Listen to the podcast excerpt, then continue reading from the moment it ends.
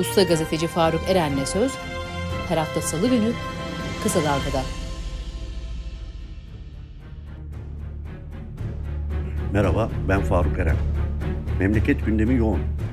Her biri aylarca tartışılması gereken meseleler elimizin altından kayıp gidiyor. Gerçekleri saklamak için tasarlanmış bir kaos var sanki. Meseleleri etraflıca ele almak, bugün gazeteciliğin en önemli ihtiyaçlarından biri. Her hafta salı günü bir gazeteciyle gündemdeki bir konuyu enine boyuna ele alacağımız söz programı ile kısa dalgada olacağım. Beklerim efendim.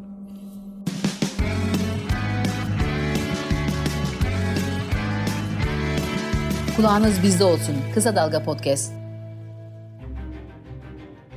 Merhaba Kısa Dalga izleyicileri. Ee, bu hafta yine bir aynı mevzuyu konuşacağız aslında. Sedat Peker'in e, videolarıyla e, Türkiye sarsılıyor.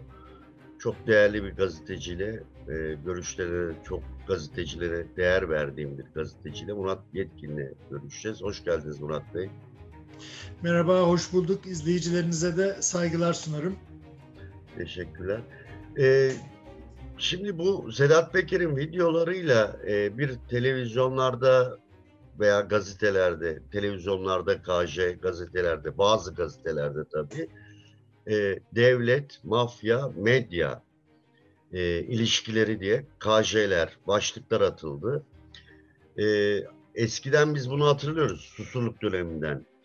Devlet, siyaset, e, aşiret, mafya gibi tanımlanırdı. Bu kez medyada girdi e, bu işin içine ve siz e, geçen hafta bir yazı yazdınız. Bu devir geçince kime gazeteci diyeceksiniz e, diye. Biz bu meseleyi konuşalım isterseniz. Tamam, olur. E, medya bu yani büyük bölümü susuyor zaten bu dönemde. E, görmezden geliyor e, meseleyi. E, gazeteciliğin hali nedir Türkiye'de? Böyle başlayalım isterseniz. Olur. Yani e, ne var ne yok gibi bir soru oldu. Ama e, ya şimdi ikiye ayırmak lazım. Bir tanesi zaten e, küresel çapta medyanın şekil değiştirmesi söz konusu. Bu da kaçınılmaz bir şey. Çünkü zaten medyanın yani e, kitle iletişiminin ortaya çıkması teknolojiye bağımlı bir şey. Yani hani matbaa makinesinin bulunmasından sonra işte ne bileyim telgrafın bulunması, radyonun bulunması, televizyonun bulunması bunlar medya var diye ortaya çıkan keşifler, icatlar değil. Bunlar ama e, medya her zaman e, yeni çıkan teknolojileri ilk uygulayan sektörler arasında oldu. Yani zaten yeni teknolojiler çoğunlukla askeri ihtiyaçlardan ortaya çıkıyor. Büyük oranda yüzde 90-95 askeri ihtiyaçlardan. Sonra bunu finans sektörü, tıp sektörü ve medya sektörü ilk kullananlardan oluyor. Hep böyle olmuş. E şimdi de zaten bir büyük dönüşüm yaşanıyor. Bu yani dijital dönüşüm denilen şey bir palavra değil. Yani önce internet çıktı, sonra internet hızla başka bir şeye dönüştü e, kaçınılmazdı zaten kabuk değiştirmesi.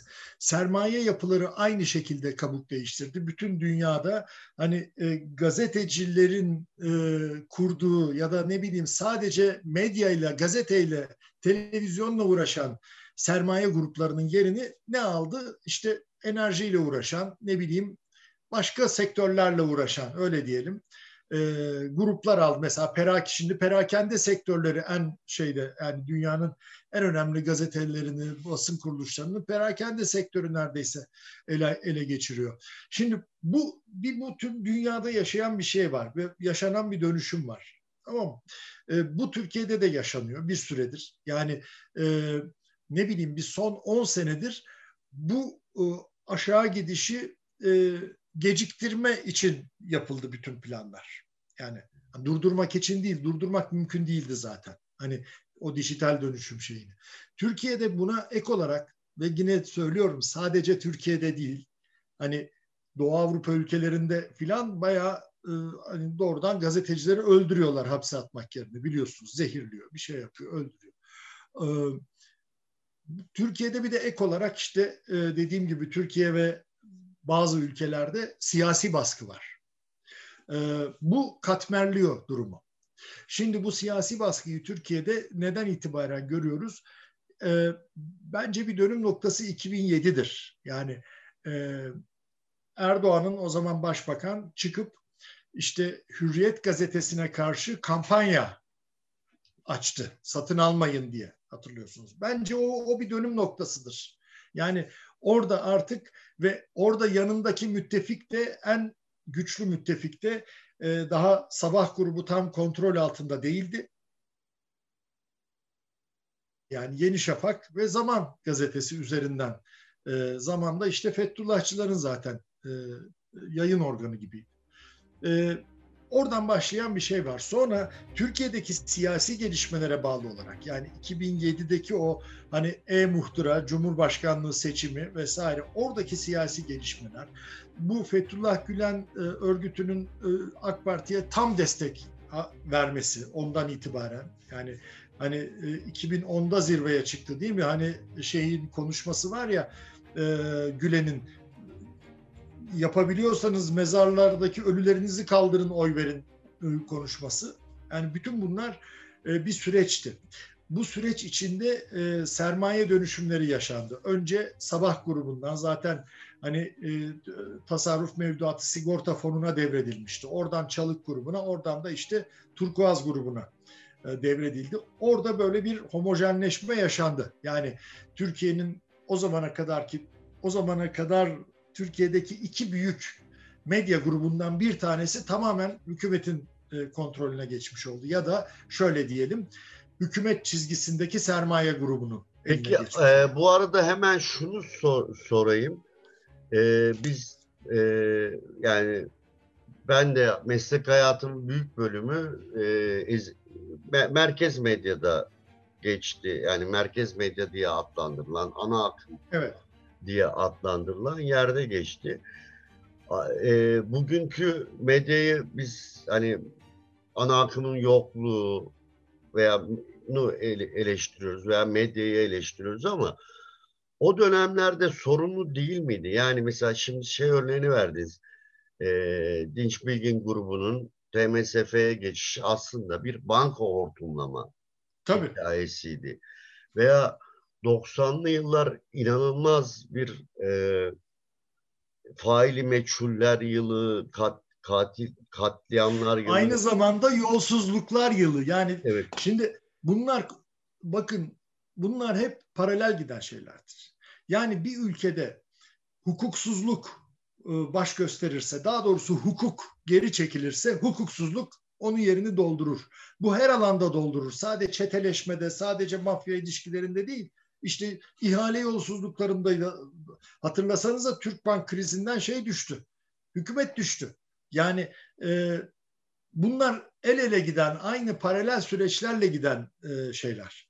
E, dolayısıyla hani bugüne bakıyoruz. Bugün de e, ben şeye inanmıyorum. Bu ikinci susurluk falan bunlar biraz popülist laflar. Yani biraz bana sığ gelen laflar.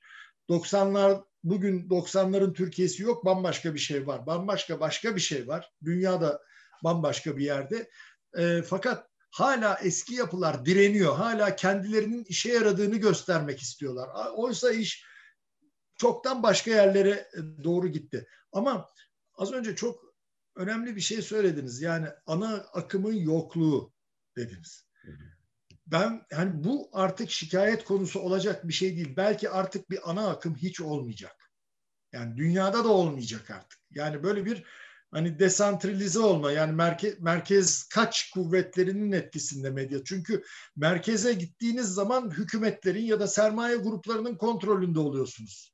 Yani onların kontrolünden çıkamıyorsunuz. Yani e, şimdi siz burada e, yaptığınız yayınları diyelim bir merkez medya olsa yapabilecek misiniz? Çok zor. Evet. Çok zor. Yani yaparsınız, bir yaparsınız, iki yaparsınız, ondan sonra yapamazsınız yani. Hani ben yıllarca medya yöneticisi olarak çalışmış bir e, kişi olarak bunu söylüyorum. Yani mutlaka bir yerlerden baskı gelir, patronajdan baskı gelir. Hani sizi mağdur etmek istemiyorlarsa programı kaldırırlar filan. Yani böyle olur. Ee, oysa e, şu anda işte siz de ben de başka e, meslektaşlarımız da kendileri bir şey yapmak isteyenler evet hazır lop maaşlarımız yok artık Faruk Bey. Öyle bir şey yok ama ayakta kalan kalıyor. Enseyi karartmayan karartmıyor. Karartan da karartıyor. Feci karartıyor hem de. Yani e, böyle bir durum var. Bu ha bu ne ne durumu derseniz bu bir geçiş dönemidir. Bakın böyle ol böyle de gitmeyecek. Şu anda bizim kullandığımız teknolojiler şu anda işte değil mi bir video konferans aracılığıyla biz sizle konuşuyoruz. Bunlar belki çok kısa bir süre için ne bileyim 5 yıl içinde, 3 yıl içinde hani şimdiki gençler bizim gençliğimizde olan kaset, müzik kasetleri, teplere nasıl bakıyorsa bu teknolojilere de öyle bakacaklar. Başka bir şeyler yerine alacak. Bundan emin olun yani. Ya aslında şöyle bir durum var. Yani e, bundan yıllar önce e, kızıma dedim ki yani onlar da gençler daha teknolojiye hakim. Facebook'ta bir şey e, sorun çıktı ya bu nasıl oluyor Facebook'ta dediğimde kızım bana dedi ki Facebook hala var mı? İşte. Yani gençler mesela onu kullanmıyor. E, teknoloji acayip gelişiyor. Bir de yurttaş gazeteciliği diye bir kavram hayatımıza girdi. Örneğin İçişleri Bakanlığı'nın, daha Emniyet Genel Müdürlüğü'nün bir genelgesiyle e, toplumsal olaylarda görüntü almak işte e, engellenmeye çalışılıyor. Soruşturma açılacak vesaire gibi. Ama e, işte örneğin İkizdere'de bir şey oluyor. Oradaki vatandaş çekiyor onu ve tüm topluma evet. hatta tüm dünyaya yayılabiliyor. Yani gazeteciliğin galiba bir de böyle bir boyutu da var artık. Yani söylediğim hem, hem öyle boyutu var hem de işte bu yayına vesile olan Sedat Peker videosu var. Sedat Peker herhangi bir gazeteciyle deseydi ki işte e, Faruk Bey gelin ben sizinle bir röportaj yapmak istiyorum. Etkisi böyle mi olurdu? Evet. Mümkün değil. Mümkün değil. Yani çıkıyor bir YouTube ya e, şeyde sabahleyin okudum 10 milyon mu ne izlenmiş videosu evet, son videosu. O, o, dün gece baktığımda 9 milyon izlenmişti. Neyse işte yani sabahleyin de herhalde 10'dur. Yani e, yeni şeyler var. Tabii bu yurttaş gazeteciliği denilen mesele e, bir yandan çok iyi. Yani engellerin aşılmasından aşılmasına yarıyor. Ama bir yandan da değil. Çünkü hiçbir denetim yok. Yani e, çok rahat manipüle edilebilir. Yani e, şeyler sık sık çıkıyor işte. İşte e, ne bileyim Azerbaycan'da katliam falan diyorsunuz ama bir bakıyorsunuz 8 sene önce Hindistan'da olmuş o görüntü falan. Yani anlatabiliyor muyum? Evet. Bir, bir yandan da böyle bir şey var. Man, manipülasyona geçti. evet manipülasyona çok açık. Ee, bir takım uluslararası yayınlar var. Bu yayınlara göre hali hazırda internet üzerindeki bilgilerin her tür bilgi yani hani ne varsa verilerin yüzde sekseni ya yalan ya üretilmiş fabrikasyon ya çarpıtılmış yani doğru değil. Yüzde sekseni ve burada artık sadece e, çıkar grupları değil istihbarat servisleri ne bileyim yani her türlü kendi e, gündemine empoze etmek isteyen grup veya ya da kişi var. Yani internet hırsızlığı var, ne var yani e, bir takım yine tahminlere göre Nijerya ekonomisinin yüzde onu internet hırsızlığı. Yani işte elmas madeni buldum hani gönder bin lira ben de sana işte hisse vereyim filan. Ya insanlar da inanıyor buna. Yani bu işte şimdi bu bitcoinler bilmem neler çıktı. Kripto dolandırıcılıkları çıktı. Yani işte şu çiftlik bank rezaletini yaşadık. Ya insanlar böyle bir inanıyor yani. Neden inanıyor? Burada tabii şey var. Yani şimdi ben sosyolog değil böyle bir derinlemesine analizler yapamam ama hani çabucak zengin olacak yani. Hiçbir emek harcamadan, bir şey yapmadan çünkü onu görüyor yani toplumda model o çabucak böyle vur kaç zengin ol falan yani. İşte o da öyle e, ona oynuyor bir uyanıklarda o insanların o duygularını oynuyor. Daha önce işte banker Castelli bizim gençliğimizde olan e, rezaletler. Daha önce şeyler varmış tabii 50'lerde bu Sülün Osman Yani dururmuş böyle Beyazıt Kulesi burası benim diye orada bir garibana satarmış onu ya da Galata Köprüsü'nü bilmem neyi falan. E şimdi bunlar da modern sülün Osmanlılar yani teknolojiyi kullanıyorlar. Ama bütün bunlar da medyada yani hani yurttaş gazeteciliği böyle bir yanıyla çok güzel yani e, hani işin patladığı noktada çok güzel ama çok yanıltıcı ve çok e, çarpıtmaya açık, yönlendirmeye açık e, bir zemin de veriyor aynı zamanda. Evet aslında dediğim gibi yani bir editoryal süreçten bir gazeteciliği sürecinden geçmediği için çok yanıltıcı. Ama biz yine bu güncel mevzuya dönersek e, yani Sedat Peker'in videoları e, yine medyayı e, bir şekilde işte diyor ki bir gazeteci mesela Türkiye Gazeteciler Cemiyeti bir gazeteciyi üyelikten attı. Uzun zamandır ilk defa oldu bu.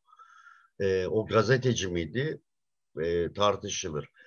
İkincisi e, Hürriyet gazetesinin basılması, Ahmet Hakan'ın dövülmesi ve Hürriyet'in el değiştirmesi gibi ilginç iddialarda bulunuyor ki iddialardan öte biz yaşadık bunları. Gözümüzün önünde oldu birkaç yıl önce bunlar.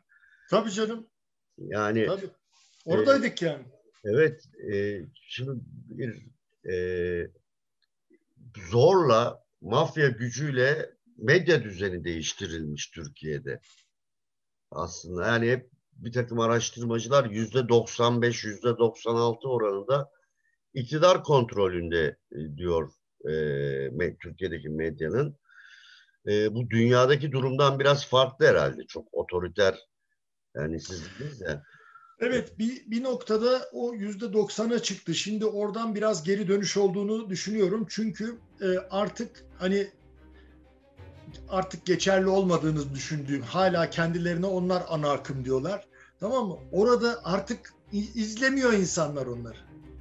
Yani yani şimdi Fox TV'yi ana akım mı sayacaksınız? Çünkü hükümetin hoşuna gitmeyen bir kanal. Neden? Çünkü muhalefeti çıkarıyor diye. Ama izlenme rekorları kırıyor haberleri. Halk TV, ne bileyim Tele1, KRT filan gibi daha e, eleştirel yayın hatta muhalif yayın yapan şeyler daha çok izlenmeye başladı. E, aynı şekilde gazetelerde yani o oranın e, özetini söyleyeyim mi? Özeti şu. E, Erdoğan ve AK Parti medyayı e, çok güzel bir, çok kullanışlı bir oyuncak olarak ele geçirmek istediler. Fakat onu nasıl oynayacaklarını bilmediği için kırdılar. Artık hiç kimse işine yaramaz o. Evet. O oyuncak kırıldı artık. Dolayısıyla şu anda bir tersine dönüş yaşıyor, yaşanıyor. Yani şu anda bir aslında bir tür rönesansa hazır bir durum var ortada. Yani Peki, medya rönesansına. Bu, e, şimdi ortalığa bir takım pislikler saçıldı. Tabii çok acı hikayeler de var. Yani e, Uğur Mumcu'nun katledilmesiyle ilgili veya Kıbrıs'ta Kutlu Adalı'nın katledilmesiyle ilgili evet. yerden itiraflar geliyor şu anda ve çok acı.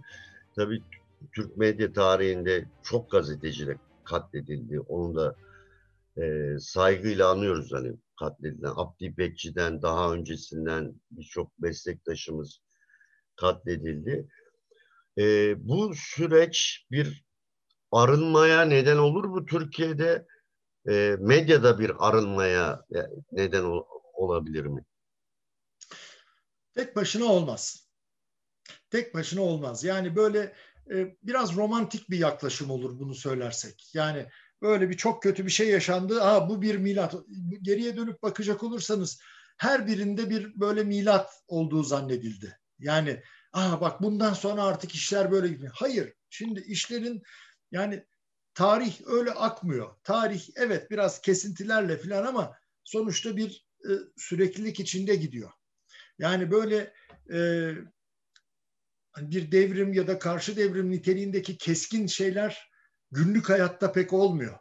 Yani o siyasi e, ve ekonomik alanda olabilir onlar. Ama günlük hayatta, günlük akışta böyle şeyler pek olmuyor. Yani böyle bir arınma bir şey. Yani ben e, geçen gün sözünü ettiğiniz yazıda şöyle yazdım. Yani şu anda kendi konformizmleri içinde aman oraya dokunmayalım, buraya dokunmayalım. Hatta daha da e, yani hani gülünesi bir şekilde ben burada mevzi tutuyorum falan deyip emekçilerden söz etmiyorum. Yani okul taksiti ödeyen, kirasını ödeyen emekçilerden değil ama böyle hani ağır abiler, ablalar emin olun dönem değiştiği zaman bunlar en önde kahraman olarak ortaya çıkıp bu dönem neler çektiklerini, neler yaşadıklarını falan anlatmaya başlayabilirler. Yani Türkiye burası ama sadece Türkiye'de değil emin olun bu çoğu yerde böyle. Yani bir bel kemiksizlik diye bir şey var yani bu, bu gerçek. Dolayısıyla öyle hani bir milat, bir büyük temiz eller filan ben öyle o keskinlikte bir şey beklemiyorum ama biraz böyle e, herkesin foyasının döküldüğü bir dönem. Burada doğru. Bazı foyalar dökülüyor. Kimlerin e, foyasının döküldüğü işte başladı görülmeye. Örnek verdiniz. Daha da çıkacaktır diye düşünüyorum. Bağımsız, objektif, kaliteli haber. Kısa Dalga Medya. Aslında şimdi tabii medyayı konuşurduk ama sizin gibi e, değerli bir gazeteciyi e, ile konuşurken şunu sormak gerekiyor tabii. Bu tüm yaşananların yani bir iki haftadır e, bu videolarla hayatımıza giren e, meselenin siyasi sonuçları gözümüzün önünde oluyor ama çok algılayamıyoruz. E, yani neler oluyor ve neler olabilir? Şimdi biraz daha yani böyle bir adım geri çekilip baktığımızda şunu görüyoruz. Ee, aslında 2014'ten yaşanan, beri yaşanan bir süreç ama son dönemlerde artık iyice kendini gösterdi. Ee, yani 2014'te ne oldu?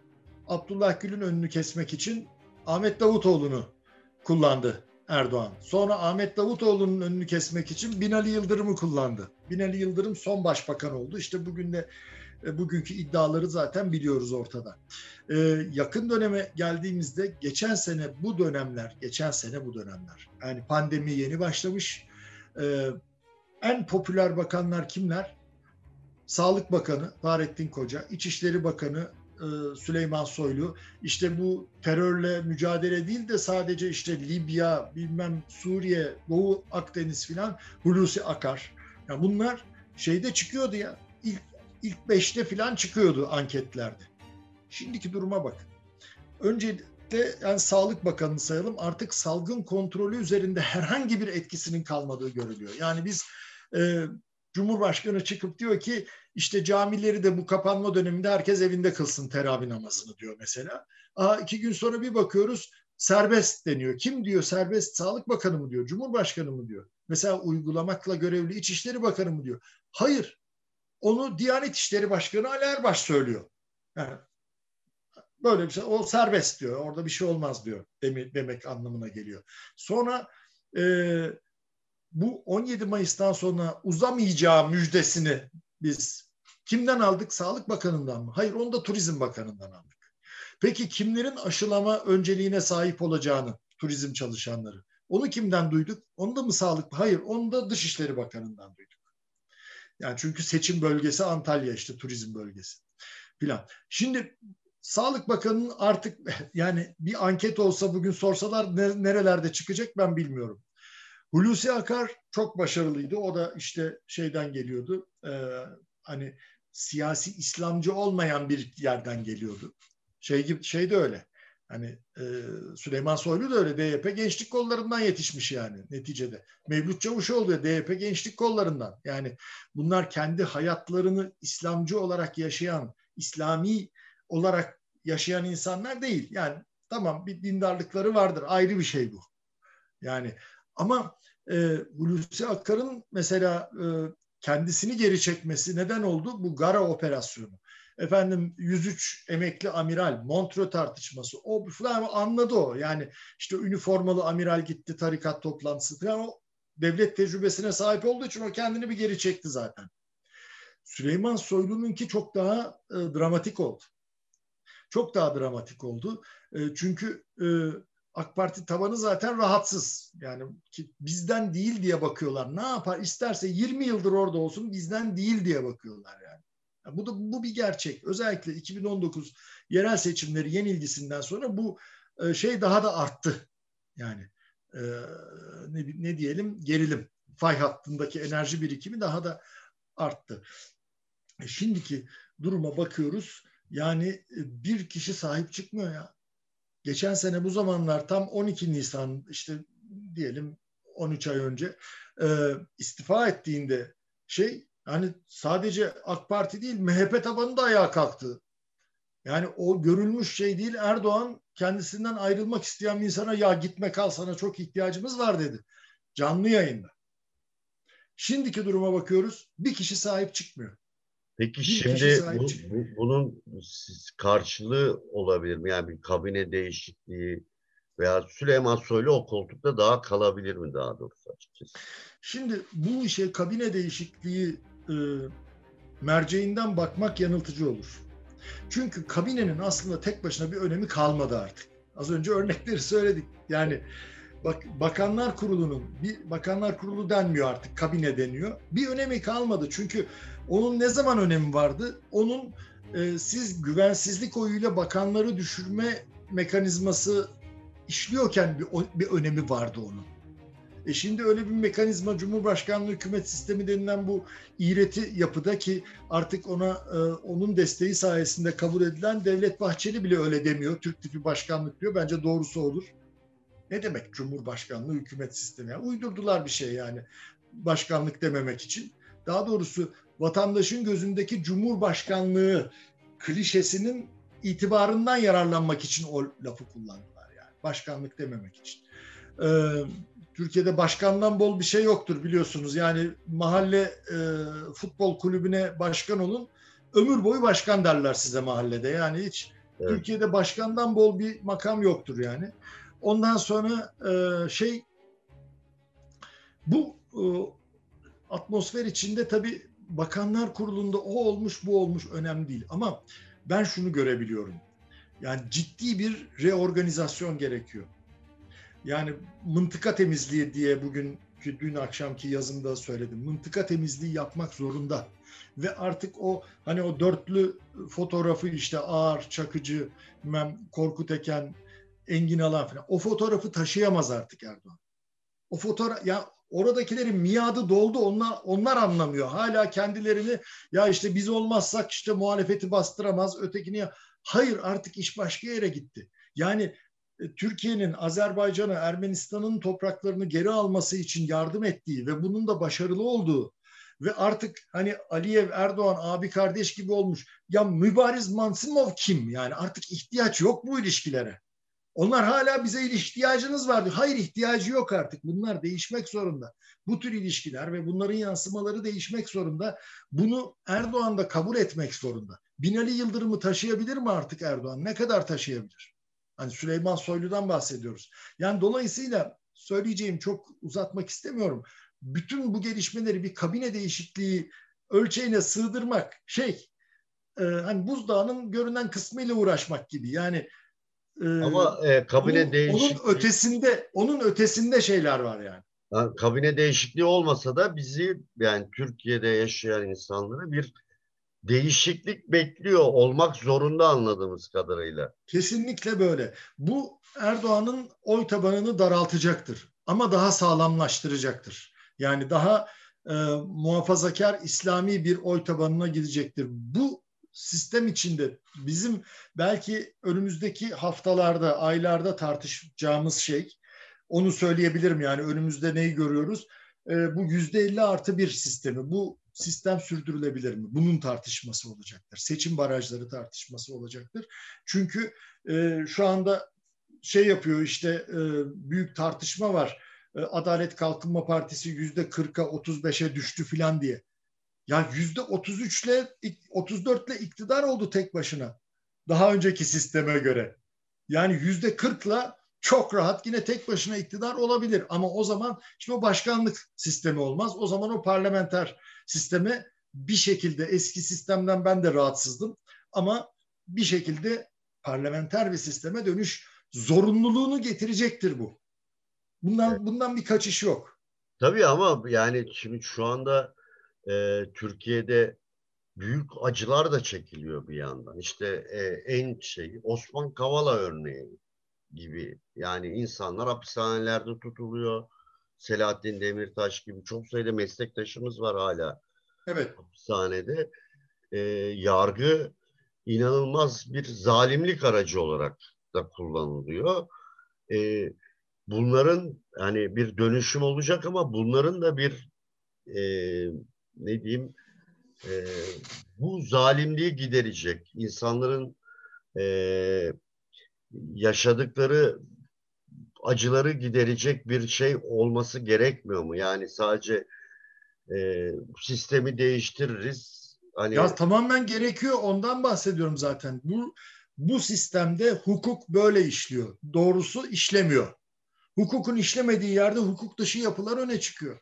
Bunun yani hani acıların tekrarlanmaması için bu lazım. Hani öteki türlü e, ne diyeceksiniz? İşte dava açılsın, tazminatları verilsin. Avrupa İnsan Hakları Mahkemesi kararlarını uygulamayan bir durumdan söz ediyoruz.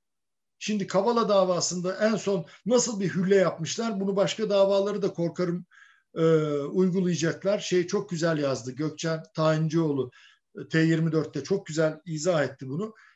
Sanki Avrupa İnsan Hakları Mahkemesi kararı Osman Kavala için bir önceki suça uygulanmış gibi yeni bir suçtan dava açıyor. Yani onu o kılığa sokuyor.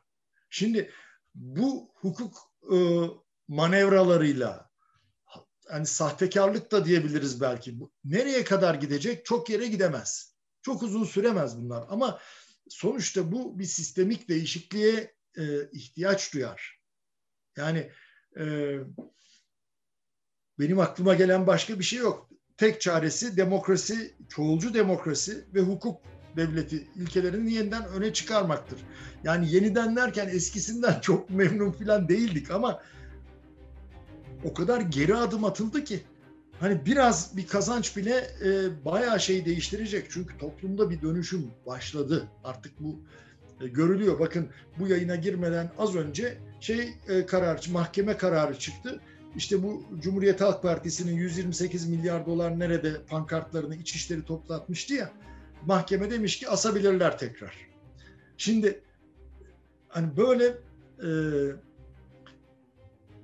bu filmler görülüyor Türkiye'de zaman zaman. Öyle diyeyim. E, Murat Bey bizim de süremizin sonuna geldik. E, keyifli bir aslında daha da uzanmak isterdik aslında. Çok keyifli bir sohbetti. Tadında bırakalım tadında. Son diyeceğiniz bir şey var mı e, ülkenin bu kargaşa halinde, bir çıldırtıcı halinde? Ee, bir hemen siz böyle sorunca aklıma bir e, atasözü geldi. Denizler durulmaz dalgalanmadan diye. Güzel bir şarkı da vardır Evet, biliyorsunuz. E, Sezen Aksu da çok güzel söyler ayrıca. Şimdi o dalgalanmanın içindeyiz. Daha ne kadar sürer dalgalanma bilmiyorum. Tekne epey bir çalkalanacak. Ama işte e, fırtına e, çıkmadan e, durgunluğun değerini de bilemiyoruz. Çok teşekkür ederiz. Rica ederim.